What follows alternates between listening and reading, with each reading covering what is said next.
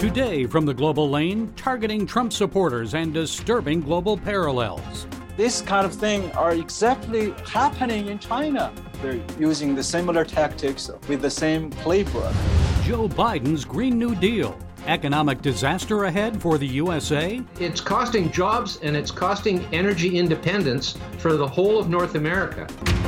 Erasing families. Parental custody attitudes are harming America's children. They are taught to hate or reject a parent. And political speech on trial. And it's all right here on the global lane. Called crazy, censored, blacklisted, and beyond. Americans are being rooted out and punished for their support of President Trump. This vile treatment smacks of McCarthyism, with even more disturbing global parallels. Dale Hurd brings us this alarming report. This was an attorney for PBS caught on camera saying the children of Trump supporters should be taken away from their parents and put in re-education camps. He was later fired, while voices in the media still call for Trump supporters to be deprogrammed. There are millions of Americans, almost all white, almost all Republicans, who somehow need to be deprogrammed. And the question is, how are we going to really almost deprogram these people who have signed up for the cult of Trump? Trump supporters are also being called mentally ill and are being censored, doxxed, deplatformed, blacklisted, and demonetized. It's giving some who have lived in communist countries flashbacks. For those who lived under communist dictatorships, what's happening in America has some disturbing parallels. Chinese pastor Bob Fu was a student leader during the Tiananmen Square pro-democracy demonstrations in 1989. He was also a proud attendee of the January 6th Trump rally on the National Mall. He says the call to re-educate and deprogram Trump supporters is straight out of the Chinese Communist Party playbook. It's absolutely these kind of tactics. They all requires forced conformity. If you don't comply, then you will be punished. Elizabeth Rogliani's family had to flee Venezuela when Hugo Chavez took power. Her video warning last year to Americans about the similarities between the Antifa and Black Lives Matter rioting and what happened in Venezuela went viral. I've already lived through this thing when I was living in Venezuela. She says the labeling of Trump supporters as potential domestic terrorists was a tactic Hugo Chavez used to stigmatize his political opposition. Calling out opposition or Republicans as terrorists or fascists, that is the kind of language I saw a lot. Late President Hugo Chavez used to call us fascists and terrorists as well. Rogliani says one ominous sign for America has been all the conservatives flocking to more secure messaging platforms like Telegram, because that's exactly what happened in Venezuela when the Democratic opposition was deplatformed and opposition leaders began to be arrested. We jumped into Telegram really early on, so I had it for years. I find that very interesting how it's happening so fast here. Jason Poblet's grandfather had to flee Cuba when Fidel Castro took power. Poblet, an attorney who has worked in Congress, is president of the Global Liberty Alliance and says what happened in Cuba is replaying in the United States. Dale, it's painful to watch. It's not something that I ever thought I would see in the United States. In Cuba, the socialist facilitators had been laying the groundwork. And by the time Fidel Castro rolled in, they had already laid that framework in place to take the government over. If his grandfather, who loved America deeply, was alive today to see how Trump supporters are being demonized, he would be scared. And then he would tell me, hey, Jason, what are you doing about it? Because you can't go anywhere. I mean, this is it. There's nowhere for us to go. Dale Hurd joins us to provide more insights. You also talked to German evangelist Heidi Munt, Dale, for this story. So what did she tell you about her experience growing up in East Germany, the parallels with what's happening today? She was very politically incorrect, Gary. The first thing she said was, of course, we know East Germany was called the German Democratic Republic. And she said, your Democrats remind me of the old East Germany. She feels like it's the same spirit. people calling themselves Democrats, but they're really socialists or even communists. So yeah, she had a lot of talk like that. She had grown up an ardent communist, turned against the government, and then paid the price. Her career came to a dead stop. She couldn't work anymore. She talked about how people were taken to mental hospitals as a form of punishment, the dissidents, which of course we know was widespread across the Soviet bloc, and how they took children away from dissidents, like my story mentioned they'd like to do to Trump supporters. And Democrats make no secret, Dale, of their desire to prevent Donald Trump from running for office again. And I'm sure that reminds you of the tactics of Stalin, the poisoning and imprisonment of Putin's opponent, Alexei Navalny, and recently in Russia. And tell us more about that. Well, you know what it says? It says, just like a communist dictator who wasn't elected, they're paranoid that they wouldn't win another election against Trump because he's still very popular. It's curious, Gary, how he could have lost the election when he's so popular. And it, to me, it speaks volumes about perhaps, is this an admission that they know that Joe Biden was fraudulently elected and they want to make sure that this political opposition, you know, stays out of their way? It's very telling, I think, what they're trying to do to Trump. And there's another big parallel in Latin America, the comparison of Antifa here in the USA with militants in Venezuela known as the colectivos. Tell us about them. Yeah. They look surprisingly like Antifa, you know, masks, except these guys just carried guns openly. They rode around on scooters and terrorized the Democratic opposition. They were the muscle of Hugo Chavez's revolution. Just as some argue, Antifa is the muscle of the left in this country, you know, making it plain to shop owners, to business people, to residents in whatever city that if you're a Trump supporter or you're not, you know, going along with our party line, that you may take a physical toll for it, or your house may be attacked, you may be beat up. Thanks for your excellent story and for providing those additional insights, Dale. Thank you, Gary. Driving America toward a clean energy future. Green New Deal or something else? President Joe Biden's ambitious executive actions on climate change may end up costing U.S. taxpayers trillions of dollars. Here to break it down and explain the potential impact on American workers is Dr. Patrick Moore. He was a co-founder of Greenpeace. He currently sits on the board of the CO2 Coalition. Dr. Moore is author of the book, Fake Invisible Catastrophes and Threats of Doom. Dr. Moore, it's great having you with us. So first, let's look at Joe Biden's order that commits the United States to rejoin the Paris Agreement on climate change. So what effect might that have on the U.S. economy?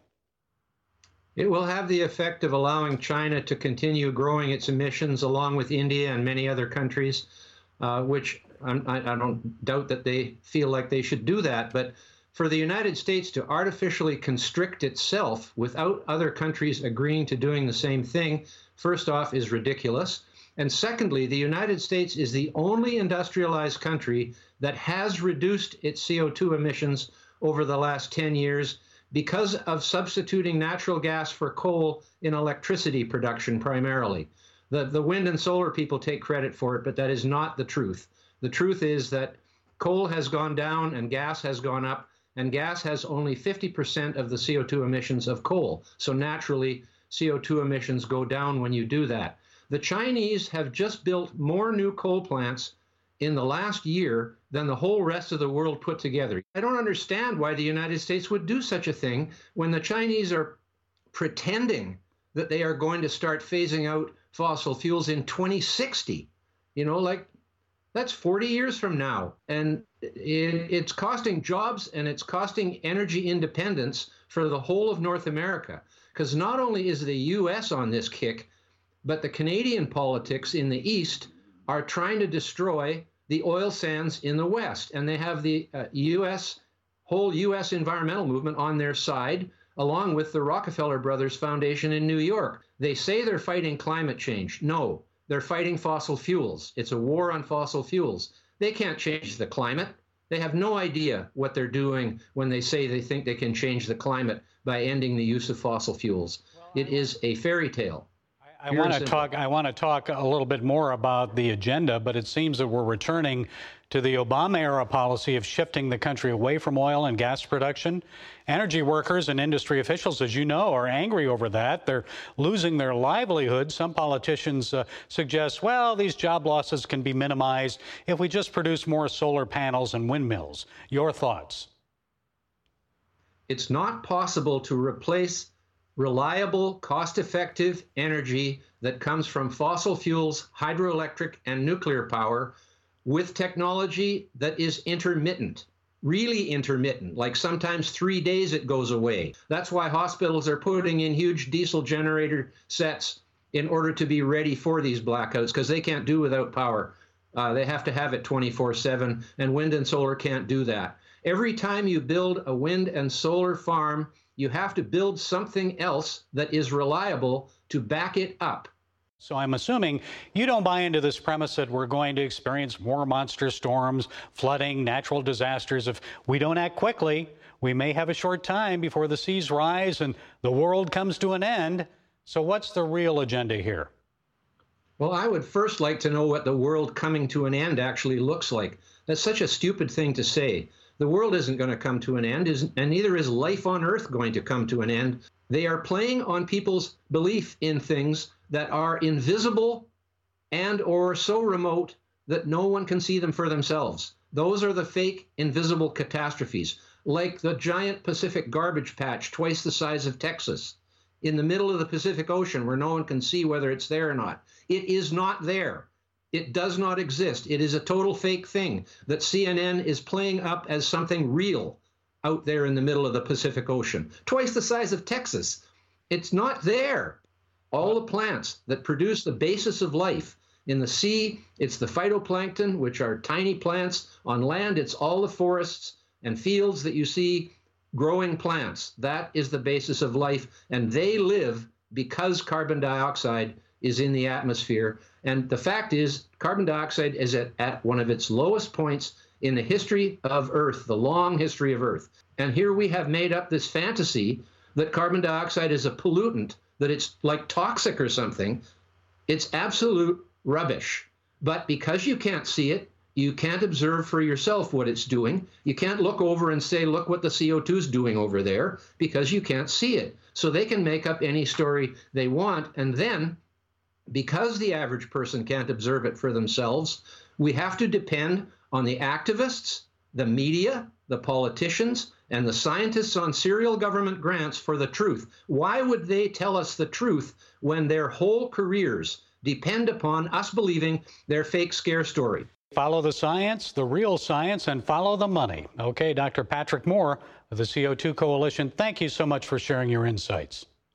Pleasure to be with you, Gary. Choosing sides. Kids caught in the middle of contentious parental divorce. Nearly 22 million parents won't see one or more of their children after divorce or separation. And that's likely to have a lasting, harmful effect on kids. Well, joining us is Ginger Gentile, the former executive director for the National Parents Organization. Ms. Gentile is director and producer of the film Erasing Family. It's a documentary available on Amazon Prime starting this Valentine's Day, February 14th. Ginger, thank you for being with us. So, choosing sides, you know the harmful effects from your own experience. Tell us what's happening to children. What's the worst part of it all? The worst thing that happens to kids after divorce is that they are taught to hate or reject a parent.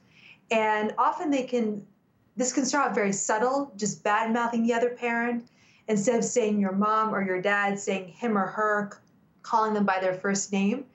Or even saying subtle things like, oh, I miss you when you go see the other parent. I feel bad. I wish you would stay with me.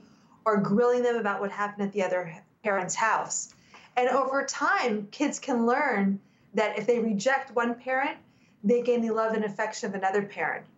But what's even more tragic is often this can spread to the entire family, so they end up rejecting grandparents, aunts, uncles, even siblings. Oh, so it has a trickle-down effect, actually, not just the kids or the parents, but grandparents as well. Now, we often hear estranged fathers argue, I'm paying my child support, so shouldn't I get to see my child? But Also, shouldn't a mom or dad who's not paying child support still get to be with their child? Maybe they're unemployed or they've fallen on hard financial times, and wouldn't a connection with the child, seeing them regularly, kind of inspire them to be, I guess, more involved with their child financially? Tell us about the money aspect. So money, unfortunately, is a huge part of the family court system. First of all, family court, you have no right to an attorney. So if you want to go to court, you have to hire an attorney. Legal fees can start at $200, $300 an hour. And also, a lot of parents can't afford that. So about 60% of parents or more have to represent themselves. And many parents end up walking away from family court because they can no longer afford the court fees. But as you pointed out, a lot of parents pay child support and can't see their kids. And in family court, child support and visitation are two completely separate matters. One has nothing to do with the other. So you can pay child support and not be able to see your child because the other parent doesn't let you. It's very hard to take the other parent to court because they are not honoring a custody agreement. It's very costly. Also, there's a lot of parents who aren't paying child support, but we know from countless studies and talking to families that that parent can still play an important role in their child's life. We also find that, as you pointed out, a lot of parents are unemployed or too poor to pay their child support. These fees are set very high, and again, if you want to lower the fees, you have to go back to court, and often you need an attorney to do so because the process is very complicated. Okay, one solution I understand is the idea of shared parenting. That's 50-50 default custody. Now, it seems like a common sense approach to most people. Not only is shared parenting or joint custody, or sometimes it's called 50-50, common sense, but research shows that this is what's best for kids. Adult children of divorce wish they had more equal time with both kids. And recent polling by the National Parents Organization shows that over 90% of U.S. citizens, up to 99% in certain states like Florida, support shared parenting. The crazy thing is there's only 2 states in the U.S. that have shared parenting, default shared parenting on the books, Kentucky and Arizona.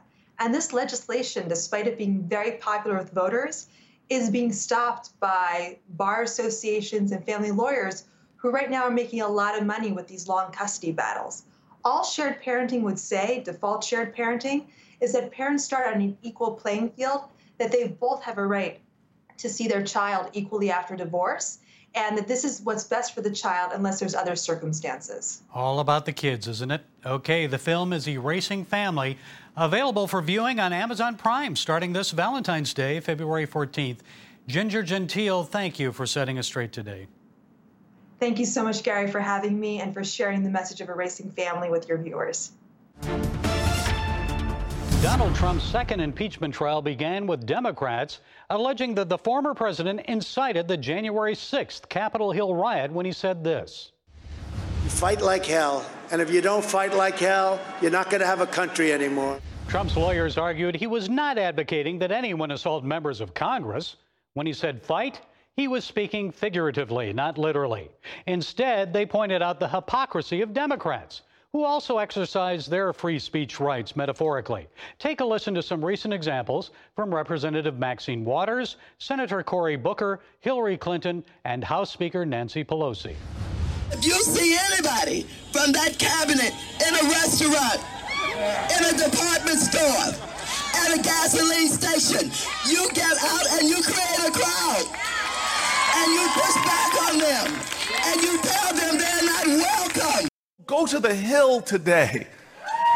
Get up and please get up in the face of some Congress people. You cannot be civil with a political party that wants to destroy what you stand for, what you care about. The only thing that the Republicans seem to recognize and respect is strength. When you're in the arena, you got to be ready to take a punch.